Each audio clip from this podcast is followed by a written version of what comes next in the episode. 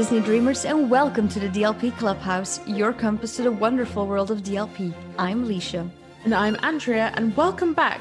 Today is all about probably one of our favorite Disney Park land lands, and um, it will be about Disneyland Paris's Frontierland. We're going to be going into the history and the conception of the land. Buckle up, Buccaneers, for the wildest episode on the internet. Yeehaw! So, to begin our story, we must go back way to the beginning of the conception of the whole park, Disneyland Paris, that being. Uh, and we already established by now that Disneyland Paris is a very much newer version copy, basically, of the original Magic Kingdom park in Disneyland Anaheim. And although the original park does have a frontier land, it's very small and inconsequential compared to the other lands. So, Tony Baxter, who was the general manager of the Euro Disney project, and by the way, the maker of amazing Disney park rides. For example, my favorite that he's done is Indiana Jones in California and Anaheim. It was actually one of the first like hydraulic car systems mm. that they hmm. made. Amazing. If you haven't been on it, go, go, go. Cool. Uh, with his group of Imagineers, he got the idea to skip building the New Orleans Square and the Critter Country that they have in Disneyland Anaheim to instead build a bigger, more detailed frontier land that took aspects of those other lands, but with the Buccaneer spirit. Why on earth would they do that? Well, Westerns and spaghetti Westerns during and before the time the park was concepted. Remember, in 1980 is when they were thinking of doing Disneyland Paris. Mm-hmm. Um, and that was pretty much the golden age of spaghetti westerns in Italy and also French westerns. Mm. There was no denying that Europe had an interest, interesting fascination with this period of American history. Obviously, there's huge inaccuracies for a lot of these type of spaghetti westerns. They're kind of a bit cheesy. Have you ever watched spaghetti westerns, Leisha? Oh, probably when I was like a kid, but not um, consciously or not really with intent of watching it. Um, I mean, I love um, watching documentaries or little videos about where they film. Yes, I was gonna say like um, if you guys have never been to like Universal Studios and mm-hmm. uh, in Hollywood they have the Universal Studios exactly. uh, tour, they do some of this, the old spaghetti westerns or the old westerns mm. that those are fascinating amazing. stuff guys amazing amazing amazing um but as you can probably tell from the bright colored 70s clothing mm-hmm. that there's a lot of inaccuracies um of this time period and uh it's hard to distinguish what's real and what is fantasy most notably the westward expansion talking about a history here for you guys um, would bring a lot of death and loss of land for indigenous people and Mexican Americans. Just to know, there's a lot of states in a, in uh, the United States that were previously Mexican um, provinces. Hmm. So, for example, that's why it's called Los Angeles, which in Spanish means the angels. California, Nevada oh, means yeah. snow in Spanish. So, a lot of these places were first colonized by Spanish people, and then they became part of the Mexican as a country, Mexico as a country. And then uh, during the Mexico American War, they became US territories. Interesting history, guys. Oh. Um, and also, this particular era not only had that part to it, but also incited the first laws on immigration and expatriation of Chinese Americans. Um, these are only to name a few things that happened during this era. Um, and since we're talking about a specific type of history that is being recreated mm-hmm. in uh, Disneyland Paris, it's, I think, important to note what happened in real life. And if you guys are interested to learn more, there's plenty and plenty of reading for this if you want to uh, learn a little bit more about the history mm-hmm. um, of this particular era that is painful for a lot of people. So here we acknowledge it. mm-hmm. Anyway, let's move on. Uh, so, Leisha, why don't you tell us about Thunder Mesa and how it came as a concept? Okay, so Jeff Burke was a development manager of Frontierland, and with the help of Bob Baranick and Greg Fleming, Fleming, funny name, Fleming. Uh, it, it reminds me of the name in Harry Potter, Nicolas Flamel.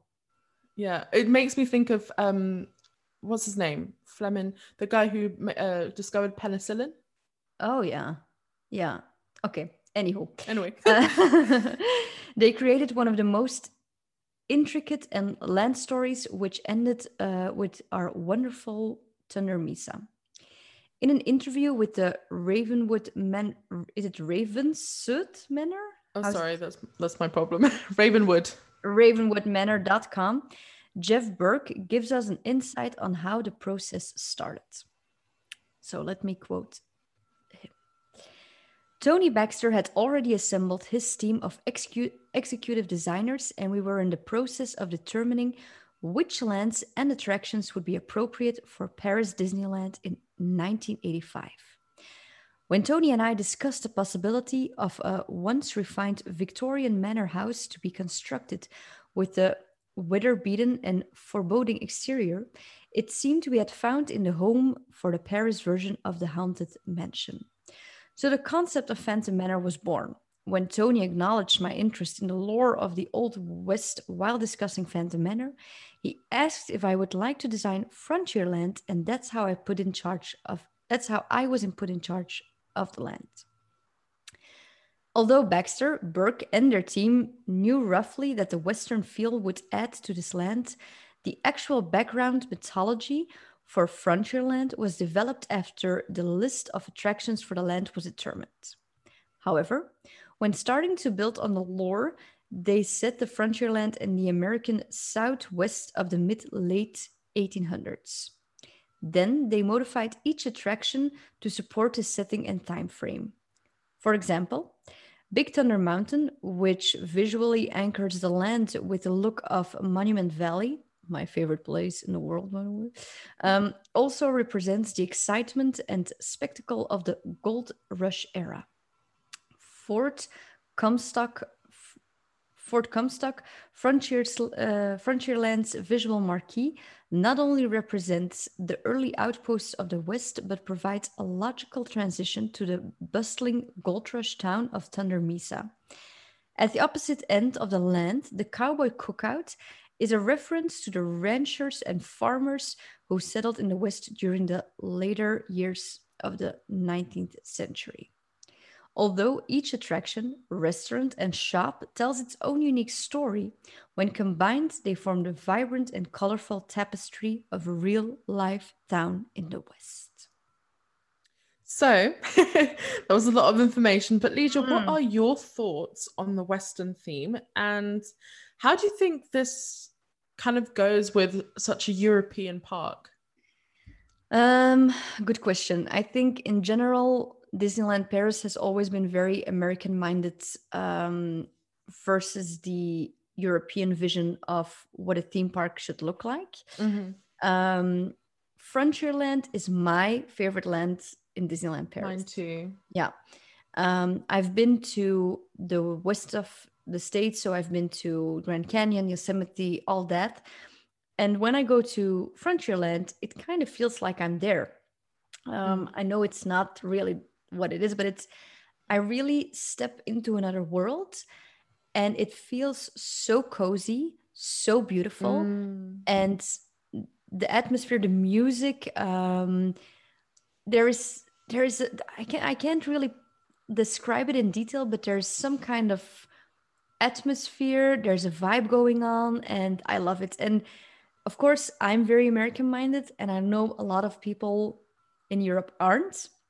So I'm not sure how they perceive Frontierland, but for me, it's like coming home. And when I see Big Thunder Mountain, I know I'm home. And I always need to go look at it and I always need to go on it and I take a picture and I'm done.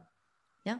I have the same kind of feeling. I mean, a lot of my family have ranches, mm. like they're ranch people, or they have huge um, properties uh, in California, but in the desert. mm-hmm. So um, it does remind me of like when I go home. Well, when I say home, but when I go to see my family and I go to see my grandma and my aunts and uncles that live in California or they live in Arizona, um, it it gives that kind of feel of when we used to do really long drives from Los Angeles all the way to Phoenix. Mm. And you see all these like deserts and you see all the beautiful landscapes that they have in uh, in the west of America.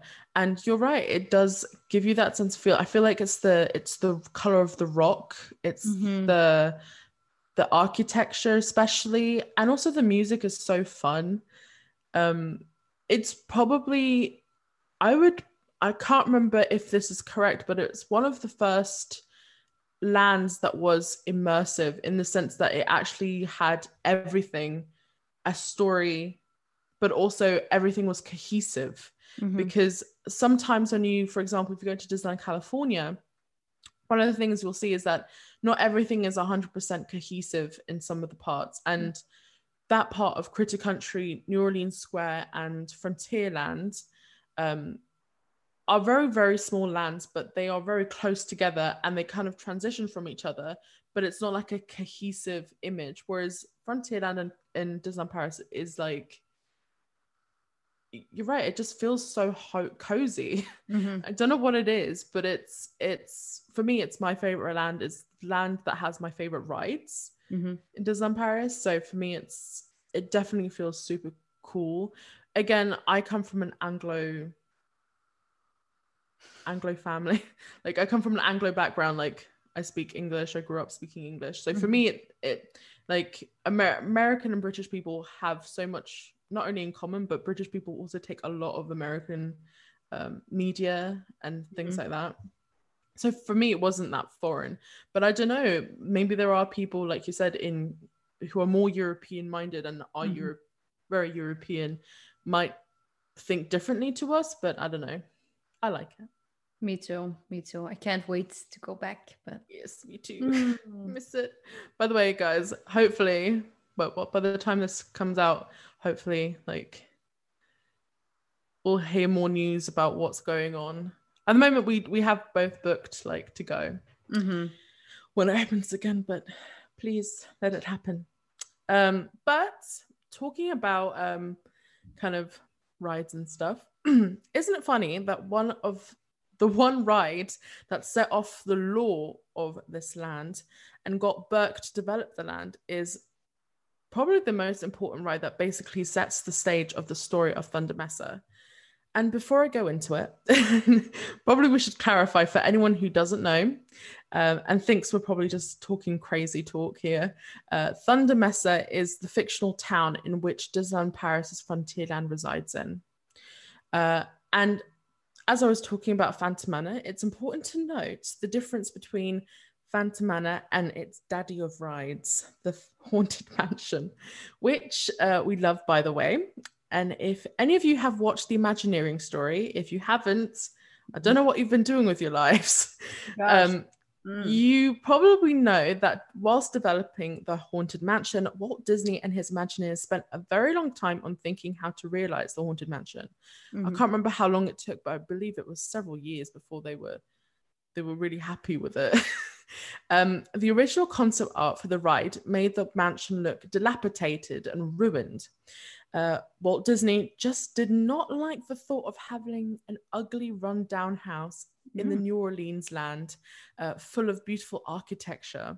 Mm-hmm. So instead, they gave the Haunted Mansion an old colonial southern feel so it would fit with the land but was also very beautiful too. If you've never seen it, it's such a beautiful building. Um, that whole New Orleans Square, I love so much. Mm-hmm. Um, what has that got to do with Phantom Manor, though? mm-hmm. Well, the original concept art for Haunted Mansion turned into the first inspiration for the ride and its look. If you actually look at the old art concepts of Disneyland, of Disneyland, Phantom Manor is basically the spooky haunted house that was originally meant for the haunted mansion. Like it's crazy how similar they are. Um, the original impression and Phantom Manor. Mm-hmm. Uh, but that's not to say that Walt's fear of having an old manor basically falling apart didn't also become an issue with Imagineers. As Jeff Burke comments, Initially, there may have been some skepticism regarding to the dilapidated appearance of the exterior of Phantom Manor. We felt strongly, though, that, that the mansion's foreboding facade was important to convey a sense of mystery and intrigue as to what was what frightening adventures are contained within its walls. Where there is an overlay of the Old West stylization, Essentially, all the classic elements of the Haunted Mansion ride remain intact. Mm. Okay. So, um, Andrea, you love both rides. Um, and you have said many times, well, you talked a lot about it on the podcast before. Um, what do you think about the difference between the two? So, would you have preferred a more beautiful manner, or what would you say? I personally think that I really like Phantom Manor as a concept as well. Having it look dilapidated like a real haunted, it adds so much history to the to the story of the mm. entire land. Sorry, my uh, filter pop to spell down, but it adds so much story to the entire land. And it really does kind of give a sense of ooh, what are we going into? Because Phantom Manor does have this strange look about it, like when you first enter it, but it's beautiful in like a different way. Mm-hmm. You know what I mean? Because the the plants they put some amazing plants at the garden of Phantom Manor. Like they put some oranges and reds, and it just makes it look so beautifully haunting. I don't know how you feel about it because um I know uh we're talking about California and Paris, but you've been to the one in Orlando, I assume. Yeah. Um, so what what is the difference between those two are like? I'm just also looking at it on Google just to be sure because in in my head it's always the look of Phantom Manor because it's my home park, so it's always what I see. um, and then you have the haunted uh, mention in in Disney World. I do really like the aesthetics of Disneyland. So I'm very curious to see it in real life because for me that looks like a, a real colonial um like Louisiana New Orleans yeah, house. Yeah, yeah. Um as to with the pillars at the front. Exactly. Mm-hmm. The pillars are beautiful. As to the the ride in Disney World looks beautiful as well. Reminds me of course about I mean, of the movie. I think the Haunted Mansion movie was based on a Disney World ride. I think, or am I mistaken? Because this... I believe it's a mixture of the two because the the two stories are basically the same in oh, yeah. in sure. the Disney World and the Disneyland yeah. ride. Um, so if we look at Phantom, stupid Google, look at Phantom Manor. Um, I love the optical illusion of mm. facade because I know when you look at it from afar, you you also see it when you're in the ride of Phantom Manor. At the end, you see the house on the hill, yeah, on the top, yeah, on the top, and I know everything. In I mean, we've talked about it before, but there's a lot of optical illusion about it. And yeah.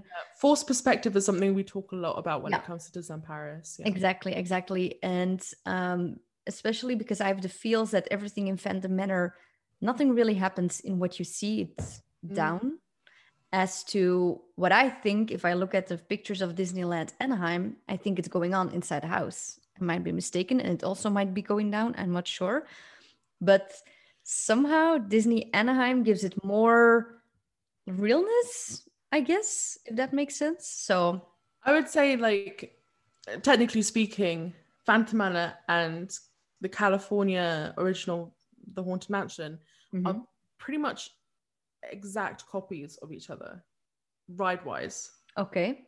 Yeah. Apart from Phantom Manor has a little bit of a longer track mm-hmm. because it has the Phantom Canyon scenes. Whereas yeah. in the Haunted Mansion, those scenes are replaced with the cemetery scene. Mm-hmm. Because they're going to go through from the house and then they go down to, if you've seen the movie, it's kind of like that where they go through the cemetery and you see all the different ghosts. Yeah um, the hitchhiking hitchhiking ghost being one of them, and the Hatbox Ghost being the other one. The really famous ghost ones are there. So yeah, it's interesting now. I I went in the ride of Disney World, but honestly, I can't remember. So tell the guards to open up the gates and let this pandemic go because I need to do it all again. and Disneyland Anaheim with you. I want to really want to do this with you. I mean, of all people in the world, I want to do Anaheim with you. Aww. I want to do Anaheim with you too. Sorry for getting so mellow, guys. Yeah. hmm. Okay. Um, so, Andrea, I think the time has come to tell the story. Yikes. so long, so long story. okay, guys, since this is gonna take a while, yeah, I think uh, you should get a drink, go to the toilet. You know, if you've got to do it, do it now. We'll wait. True, true, true, true. Or if you're in the car, please keep driving and be safe. Yes. I guess. Yeah. Oh yeah. Oh yeah. if you're in the car, please. We're in the car. Yeah. So, if you're back, great. um, it's a story about money, romance, and murder. Hmm. Pom pom pom. Okay. Many of those in the legacy of Thunder Mesa is on Boot Hill. The story has shifted and changed a bit, but the whole story is this. In the gold rush days of Thunder Mesa, two brothers owned the founded the Big Thunder Mining Company, thus creating the city of Thunder Mesa, Frontierland as a whole. The Ravenswoods became rich and built a Victorian manor high on Boot Hill, overlooking Big Thunder Mountain, where Henry raised his family. Arthur Ravenswood, the more refined and level headed of the two brothers, managed the family's business ventures, drafting the ownership documents of Big Thunder and investing the family fortune in railroad and steamship stocks. His rowdy, impetuous older brother Henry, on the other hand, spent much of his time bullying and womanizing, which frequently kept him at the odds with his family, particularly with his wife, with his wife Martha.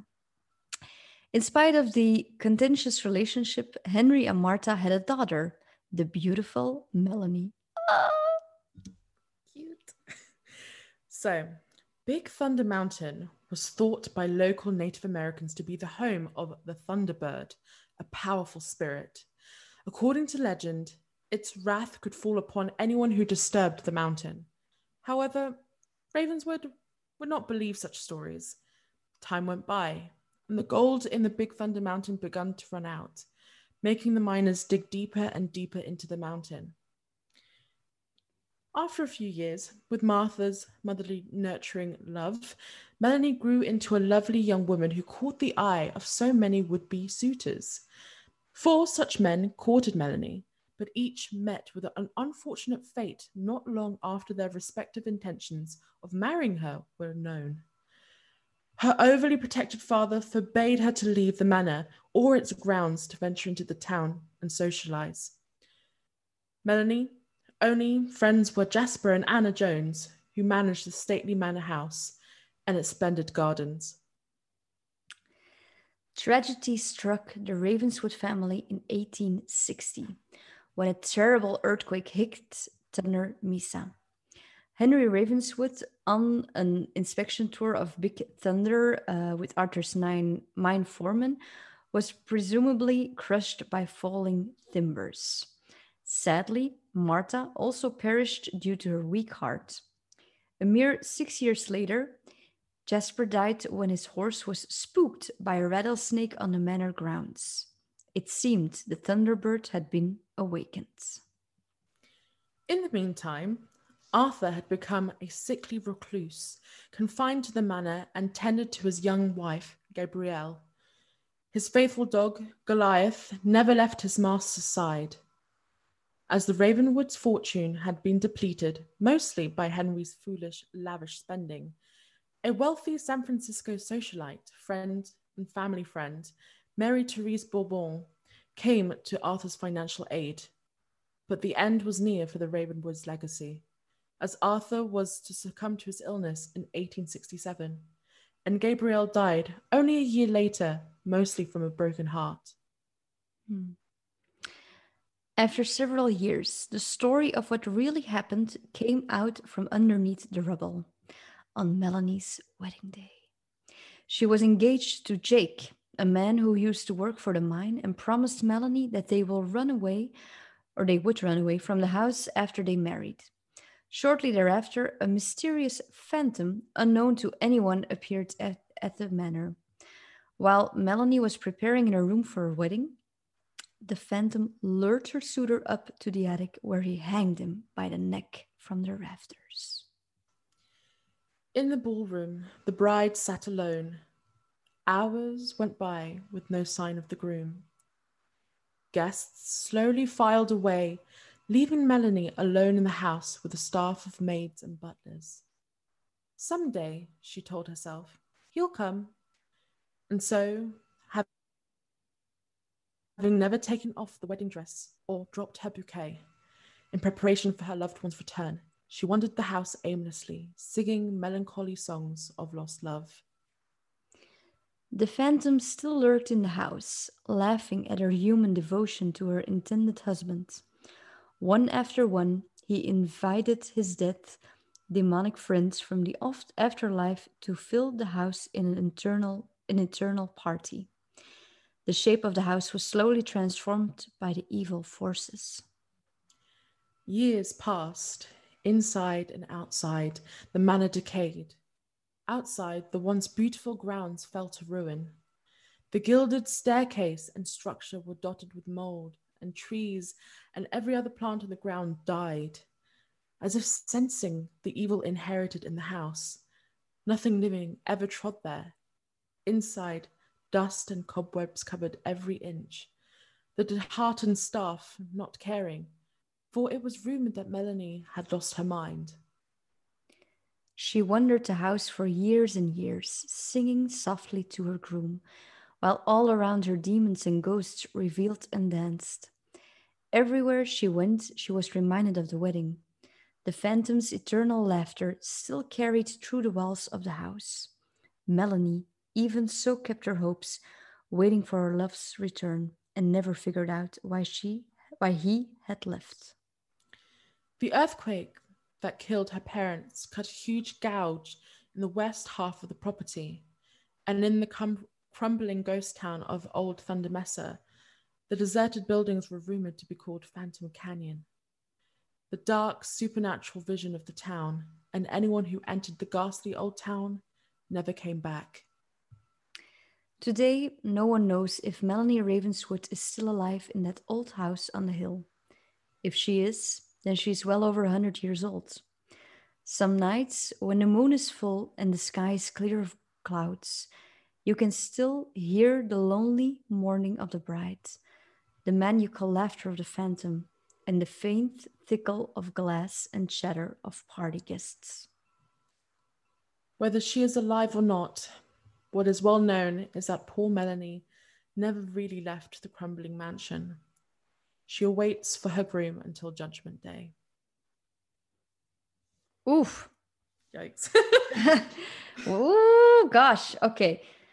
Uh, we need to discuss this. This was uh, this was a heavy story. Um, it is. uh, yeah. Is this actually in? Because I bought, I think, one or maybe the two books that they once sold from. Is it in in in these books? It's story partially in the books. Mm they kind of made a very, very, very condensed version of the story in the books. Okay. Kind yeah. of like just basically talking about um, Melanie's father and her issues with getting married, basically. But um, it's kind of, I mean, I particularly found some of the parts of the story from the ravenswood.com situation since they have a whole website just dedicated to this particular Oof. story. Um, nice. And um, like I said, there, like we said, uh, the story has changed bit by bit. Like for example, when Phantom Manor got his got her refurbishment, um, they kind of changed the story a little bit to focus more on um, Melanie and her would-be suitors. Mm-hmm. Um, but the whole thing still remains, you know, that it's kind of a sad story about greed, money, love and a broken heart. I mean, and a broken heart, yeah. Uh, oof. It almost feels like our broken hearts with Disneyland not being open. Yes. Um, I I didn't think it was so um detailed. Yeah, and this is just me writing it out, trying to make it feel cohesive. But I believe you can probably find out there um, connections between people who owned the buildings in Thunder Mesa, mm-hmm. like Lucky Nugget Saloon. There was more information about Lucky Nugget Saloon Cowboy Cookout, who owned those, and what their connection was to the Ravenwoods. I mean, the whole thing is like interconnected. Every single building, every single ride, every single attraction that's there mm-hmm. in Frontierland has a history with something. Yeah. I love the land, and um, I'm glad I got to know more about the story of um, Phantom Manor. Um, I'm not sure. Have I mentioned the anecdote of Frontierland of the train yet? I think I did, or not yet. I can't remember, but you can tell it again. Yeah. so I did the guided tour many, many years ago in Disneyland Paris. And uh, when we were walking in Frontierland, the guides told us that the train, which is in front of the entrance of Big Thunder Mountain, so next to like left side of the store, mm-hmm. I think it's at the other side of the photography where you get the photos of the yeah. ride. Yeah. The right exit. Exactly. So there's a very big train. And the train is actually something they recovered from a French family. Um, so when they were building and getting all the props and, and decor, they stumbled upon the train in, I think, a field or a garden of a French family and it wasn't working anymore, of course. So it was like yeah, pretty worn down. So they asked him, it was an older couple, and they asked him, We want to buy this train. Mm. What do you want to get for it? And the couple said, We just want to have a colored TV. So a TV that had colored images because they only had a black and white TV from maybe the wow. 50s, who knows? Yeah. So that's only the, what they wanted. They wanted to have a good TV, and that was a trade they made for the train. Yo, Disneyland got a bargain there, then I guess. Gosh, that's amazing. So, I um I love that story. That's so, so uh, fascinating. Mm-hmm. Who has a who has a train in the back garden? I mean, people have treasures, that's for sure. So uh, yeah. Um, I also something we haven't talked about yet in this episode, mm-hmm. but something that I honestly, I've had my AP for a very long time, but I think it was only like five or six years ago I discovered the little playground in Frontierland. I think it's a po- oh yeah, is it the Pocahontas Village? I don't know. Yeah, what's it called? Pocahontas Village. yeah, I next to the trading post. Exactly. I think a lot of people actually don't know it exists yeah it's quite a i mean i feel like people don't know that that section of frontierland exists mm-hmm. because if you guys never been to frontierland in um disneyland paris mm-hmm. it's it curves around the lake mm-hmm. in which big thunder mountain is on mm-hmm. and obviously most of the entrances are on one side of that kind of circular circle if we, we can call it and Pocahontas Village is basically like on the opposite side, almost behind um Big Thunder Mountain. Yeah. Like so it's quite a walk. Yeah, it's it's when you would go to the cowboy cookout and don't go inside but turn left and just walk straight on. Um that that's where it is, but it's um it's a place that is forgotten, but it's maybe also good if you want to have like a little bit of quiet time or you have a little child and they need to like get their energy out go there. Go there yeah it's like a proper playground like yeah. with monkey swings and exactly. sorts. so yeah if you have little kids it's, it's a great place for them to just like yeah. Yeah. There. Yeah yeah. Um but i think that part of frontierland is less of the i think frontierland is for me the feeling walking into the entrance the big wooden uh, the fort, yeah. Yeah, the fort. Please, if it's open, go in, up, go up, yeah. go and look around. Uh, go into the store of Tobias Norton. Um, you will see, I think, Sacagawea. Am I correct? How I'm pronouncing yes. it? Yes, with Tobias Norton and uh, I don't know the dudes. The, the um, the two uh, dudes. But open your eyes. That's all I want to say. And also look at the ground with the hoofs. Um, there are so many details in Frontierland when walking in, and I just get boost, boost, goosebumps when talking about it. So, I mean, it has so much history, but it has so much more than what we talked about today. And Oh uh, yeah, we haven't covered.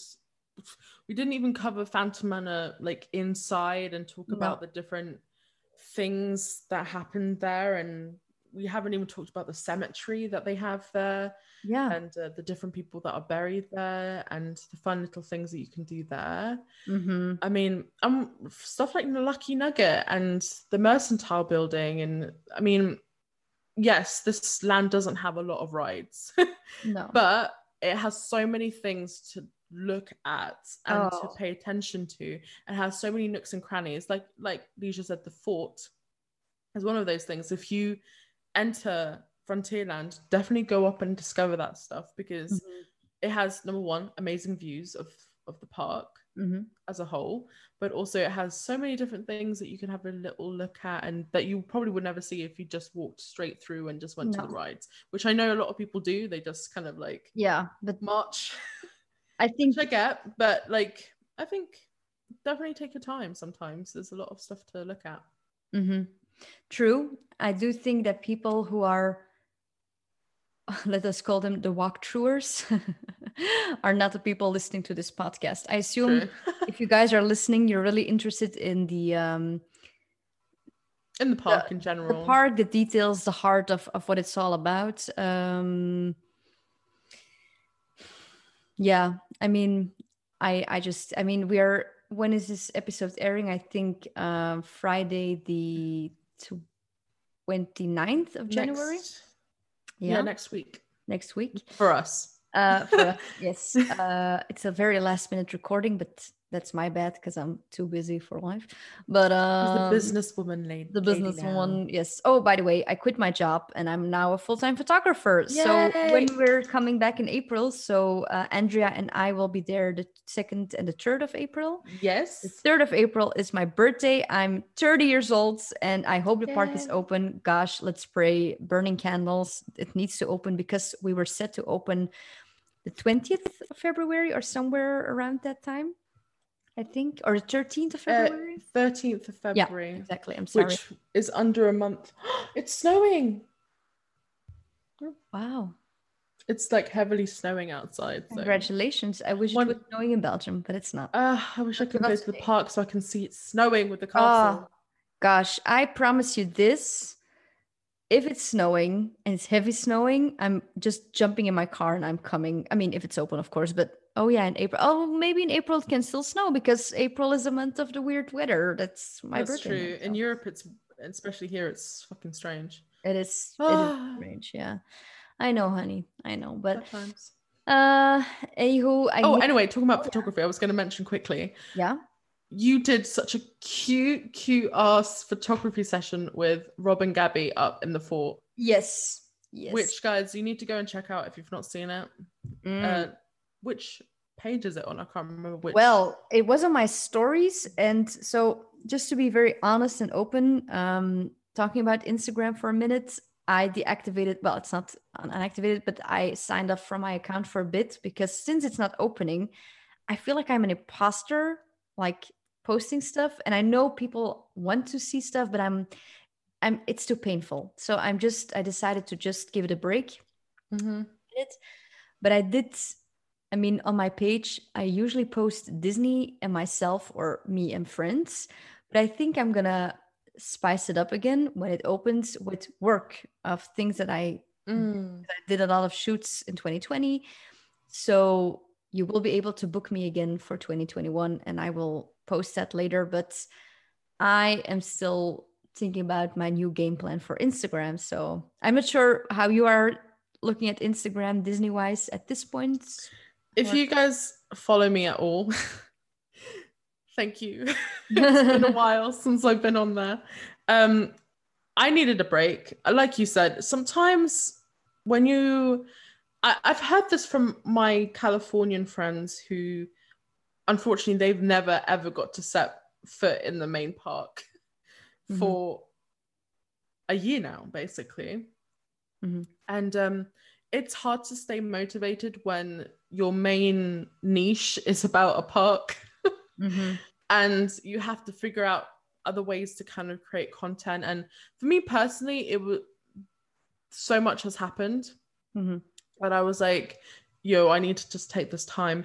But I'm also, like you said, I'm at the moment planning on doing other stuff personally for work.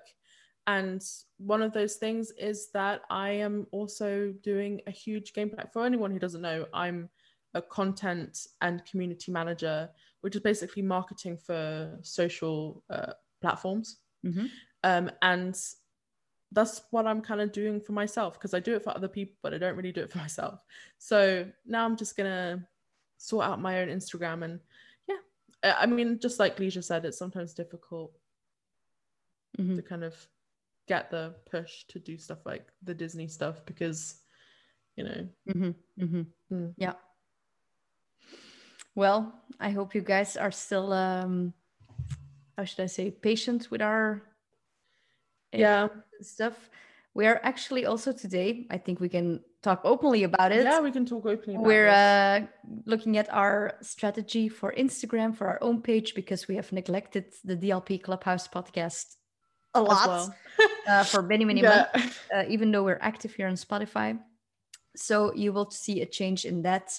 We're having a big meeting about that today. So thank you for bearing with us. And yeah, we do hope to see you soon, all of you in April. Um, yeah, parks. keep your prayers, Mhm. thoughts, everything, positive energy out into the universe. Let this happen. Let it happen. Well, that's it for this episode. Now, uh, as we said with the other episode, we will be coming back to Frontierland. We haven't finished everything on this thing, um, and there's still so much to talk about. So stay tuned to our next DLP history episode. Don't forget to share, like our episode and podcast. Have a magical day.